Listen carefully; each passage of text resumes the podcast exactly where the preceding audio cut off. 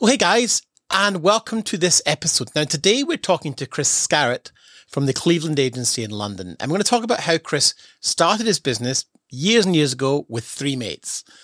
And that's a story I think we're all quite familiar with, you know, starting business with mates and then over time things change.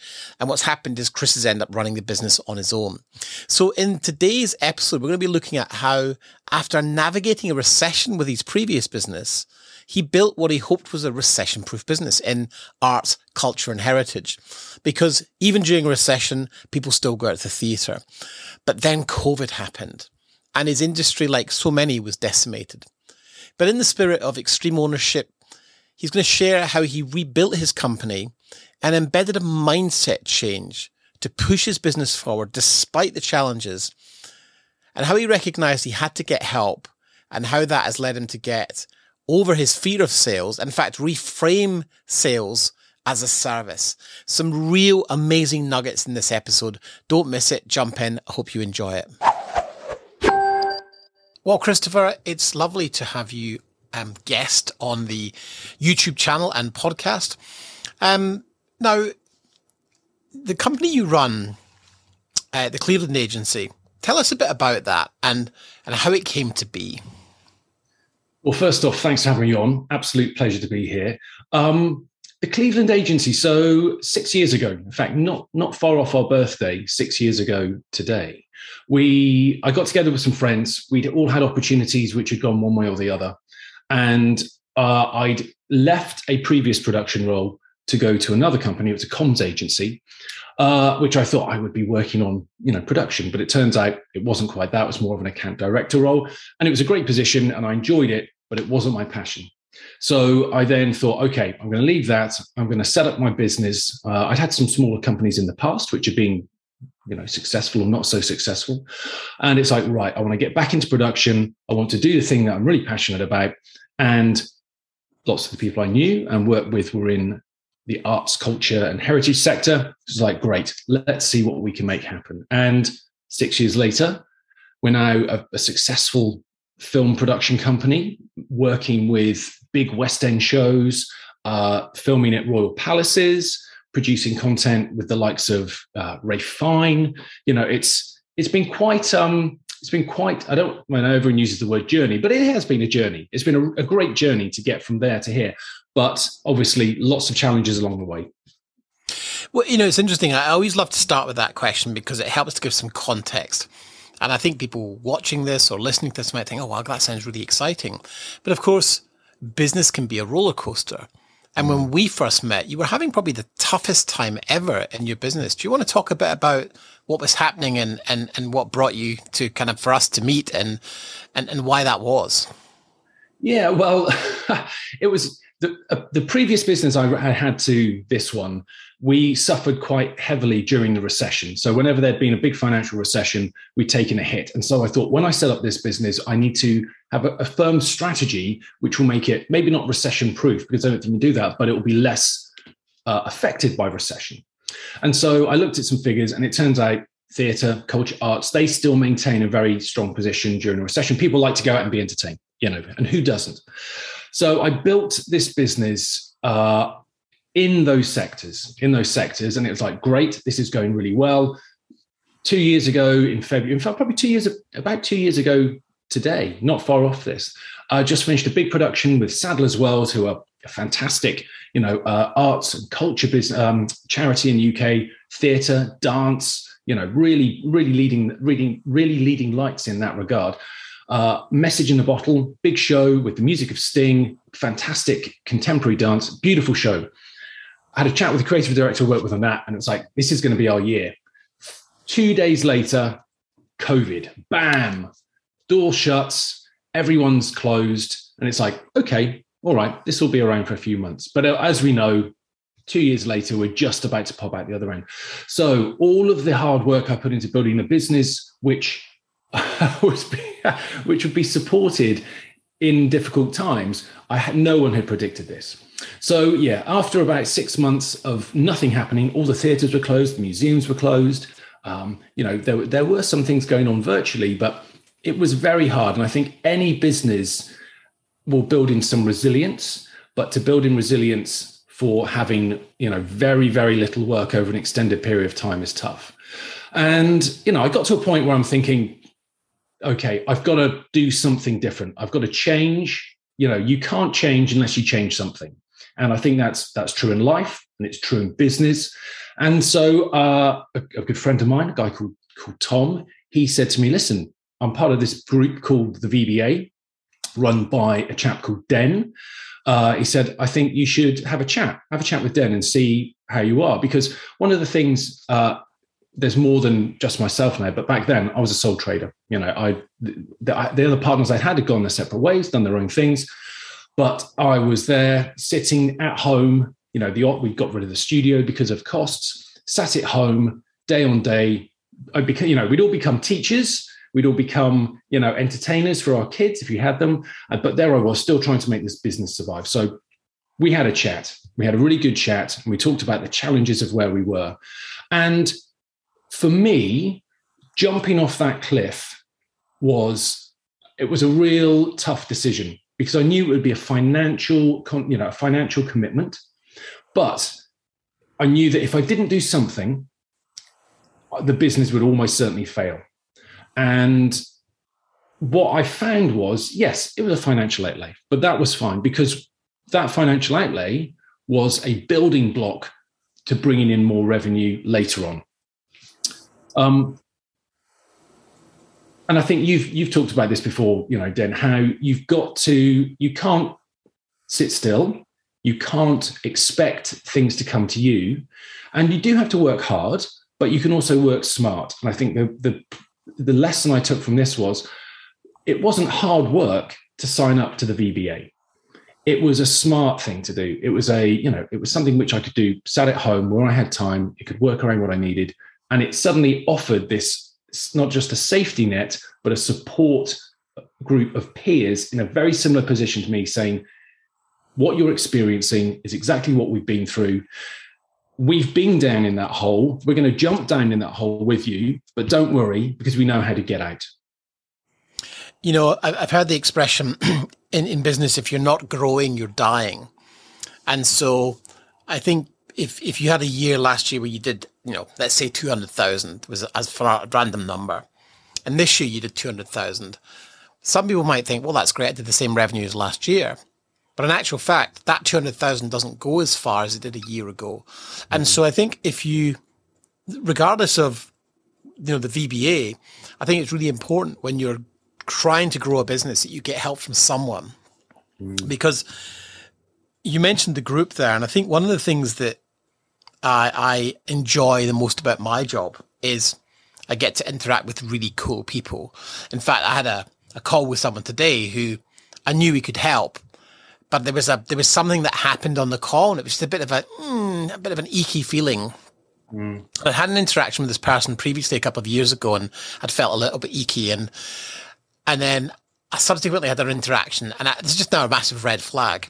And so, even though we could help him, and it would be business, I've made a decision to say no, because I, I know that the measure I have for the VBA is would I have someone in the VBA round to my house for a barbecue? And if I brought all the other team round from the VBA, would yeah. they all be like, oh, it's great to see you? Or would they be like, who's that guy? What's he doing here?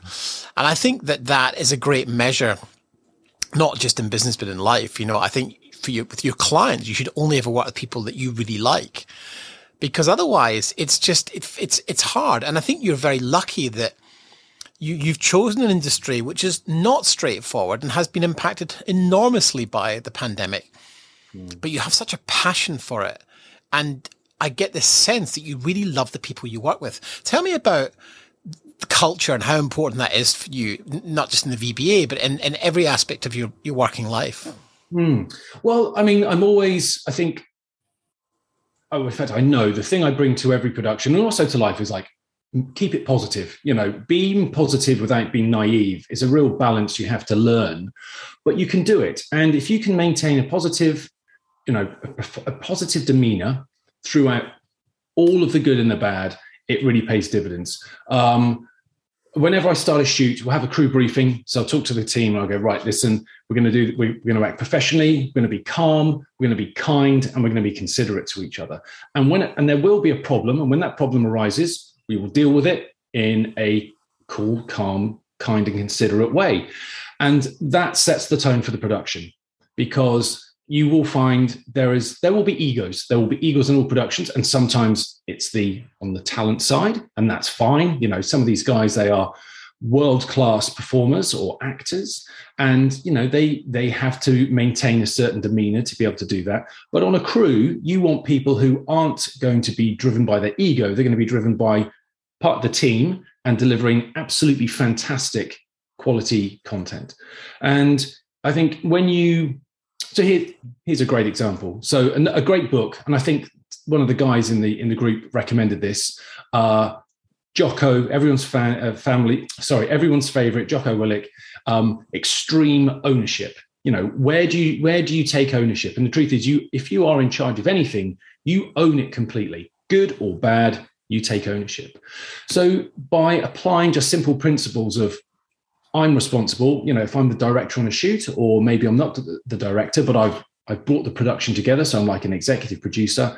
I am still putting myself at the top of the pile and owning that project. So, good or bad, make sure the crew know that you're you are responsible for their actions, although they are clearly responsible for delivering on their, their actions. But you have to be you have to bring that positive ownership to whatever you do, and that's a big part of, of me. I think as a, as a as a producer, as a film producer or a filmmaker, and you can set that tone, and that tone will then flow down through the rest of the work you do. You find your clients are going to be more engaged with you because you know you're not that you're not breaking their balls you, you know you've got relationships with clients as opposed to uh, a, a, business arrangement and you make friends you know and suddenly the people you've worked with for a few years become your friends and you're not you're not going to work. You know you're not going to work anymore. That it's that classic thing. Do the thing you love. You never work a day in your life. And it's true. You know you're, you're finishing a shoot you wrap you go and have a beer and it's with your mates. And that's that's a really important part of of the business. And especially in theatre and arts you know everyone everyone loves every, you know everyone loves what they do. You don't get into theatre certainly to make a fortune you know there is money there of course but you get in a lot of people get into theatre because they are absolutely passionate about the arts. And you see that coming through all the time. You see people working really hard. You see the dedication people put through the pandemic where you know it was tough and people were struggling to put on shows but they would go not just the extra mile which they do all the time but they would go the extra 10 miles to get that show out. And you know when you see people do that it's it, it's inspiring but also makes it really easy to, to work in that sector so tell me you know the pandemic came it completely decimated your industry it just it re- removed demand entirely from your entire market what did you do how did you how did you manage that it's a great question. And I was thinking about that this morning, you know, looking back and, you know, in the news today, they've announced that all COVID restrictions are going to be lifted very soon, which is fantastic. Um, but I think in the early days, we were all just a little bit shell shocked. And, you know, we it was like, okay, we're going to bunker down. You know, it's that whole we're all in this together. Let's, you know, the, the blitz spirit, we'll just keep going through it. And, you know, you doing homeschooling with the kids, you know, taking that one hour of exercise every day, those things start to take up a lot of your time. But then you start to think about what happens afterwards. You start to think about what happens to the business. And when you run a business, that has a direct effect on your family. So, you know, a lot of people go, why don't you focus on your family? It's like, well, I do. Absolutely. My focus is family first. But to bring, you know, security, a bit of a bit of wealth to them, you know, whether that's maybe financial wealth or emotional wealth and security, you have to have a good business. And uh, I started thinking about okay, what do I do to make this business survive? We've talked a little bit about joining the VBA, but it's also about having that time to reflect on business practices, systemizing what you do, really understanding the data you had prior to these poor trading years, and doing a, a full analysis of where you've got to. Because you would never have that time again. That time over that period was unique. And I think if there's, I mean, if this happened again, we're in trouble. You know, I think not just theatres, but you know the world is generally going to be in trouble if we have another pandemic of this of this magnitude. So I took that time to reflect on what works and what doesn't. I took that time to work on personal development, you know, read more, learn about business and uh, what, you know, what other people have done to succeed. And I've been quite reticent in the past about reading, you know, other, uh, like biographies of, of successful people or books that would give you insight into how to be better at what you do. And it was a revelation, you know, and it's, you know, it's taken all these years to get to that point, but suddenly you're getting advice from people in your peer group you're getting advice from books, which have, you know, multi million selling books, which have got just absolutely gold in them.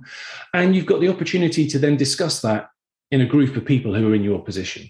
So I took that time for reflection, for analysis, for learning, and for planning positive outcomes for when we pop out the other side. And you know, at the in Q3 of last year, we did things felt like we were getting back to normal and had the most phenomenal three months of trading. It's it's remarkable how many stories I, we've experienced like that, where the the opportunity that the pandemic brought went beyond anything anyone could expect, but the preparation you made in advance of it being rectified meant that you could take that extra work. And, and how's how's it looking now? I mean, after all of that opportunity to read and, and be part of this community. How has life changed for you? How has your mindset changed? How has your business changed? I think I think the word there is mindset change. And every time I look at so you you study the business, you analyze the business constantly. You know, it's not every minute of every day, but you know, you take time to reflect. And what I've found is the biggest sticking point to getting things done is almost always myself. So to progress the business, to push it forward, to grow it in any meaningful way, that has to come from you. So, you know, we own the business, we're in charge of it. We've talked about ownership 100%. There's no one else here. I don't have any other business partners to kind of say, right, where are we going with this? And so that mindset change has been the most important thing. And it's it's finding ways to become more productive, how to prioritize correctly, how to uh, systemize the things you do. So when so now I do have other people on board in terms of you know, uh, you know freelancers or team members. Um, so I can just say, this is how we do this. This is a successful way of running this particular part of the business. For example, client feedback. You know, how do we make that easy, seamless, effective? It's written down. It's written down. I can give that to a producer and say, this is the how we deal with that particular part. So by changing my mindset from it being just me to changing my mindset to saying I have a team was brilliant. That was that first revelation. And what that does, initially you think, oh, I'm paying someone else to do the thing I should be doing. But you go, right, and here's a great example. Editing. Editing, it just it sucks your time away. You can't you can't just do five minutes of editing. You've got to be in the edit, you know, for a day, two days, three days. And in those three days, the way I think about it is if you have you've spun your client's wheel up to full speed and you have to const, you know once it's at full speed you can you can turn the pedal just a little bit but every time you step away from that to do an edit or to film or to do something else you know which is like tools based you know you, you are doing something to contribute to the production not the business that wheel slows down and the more you neglect it, the slower and slower it gets until it stopped. Then you've got to put all that energy to get the wheel back up again. And by handing off these tasks to other people, you're doing which is most what is most important to the business, which is bringing in work. And uh, we had a great conversation many, many moons ago. And I think I made the declaration, oh, Den, I hate sales. And you went, whoa, whoa, Chris, let's just stop there. You know, sales are your lifeblood. And, you know, you said to me, don't, don't say that. Don't say you hate sales. Say you love clients. And it was like, oh, snap. Just turn it around, change the way you think about things. And in fact, here's another great example of a book. Now, as much as you know, brilliant insight comes from what we do. Uh, there was a fantastic book I read a guy by a guy called Dave Trott. Now, Dave Trott was an Ogilvy creative. He was a copywriter, uh, brilliant guy. and he's got a book called Predatory Thinking. And what it does, it takes stories about everyday things and it changes the way you look at them and puts them into context. So he is all about context. How does something play out in the context of the situation? And one of my favorite stories from that, which doesn't relate to filmmaking at all, but absolutely relates to communicating very carefully to people what you mean, is about swearing and children. You know, you have that conversation. You, I remember I got home, my two, my two daughters were sat on the top of the bunk bed and they're chuckling away. And I go, hoo, hoo, hoo, Daddy, we know the S word. And it's like, oh, do you know? And I just said it. I said, I don't, I, we'll keep it clean on the podcast, but I listed, I listed, I went, okay, you know the S word, but do you know the other swear words? And they were like, there are other swear words. And I just told them, I told them all the swear words. And they're there on the bed going, oh, what is this? What is this dark art we're talking about? And I said, okay, so now you know the words. Would you say that in front of grandma? And they're like, no, no, of course not. I said, okay, would you say that in front of your teachers? It's like, oh, goodness, no. I said, okay, so now you know that there are swear words, but you also understand context, the context of when you can swear. And I made a rule with them. Um, I said, look, you are now allowed to swear whenever you like, as long as you have the permission of everyone in the room to do so. And so you're enabling them to swear, but you're putting some kind of uh, guide on it, but you're also empowering them. It's like, okay, I've empowered you with the knowledge, I've given you the context in which it operates, and I've defined some rules in which it's appropriate to use them. And if you take those those three principles and apply it to other things, business principles, because you know we assume our clients understand the filmmaking process, we assume they understand the creative or the post production process.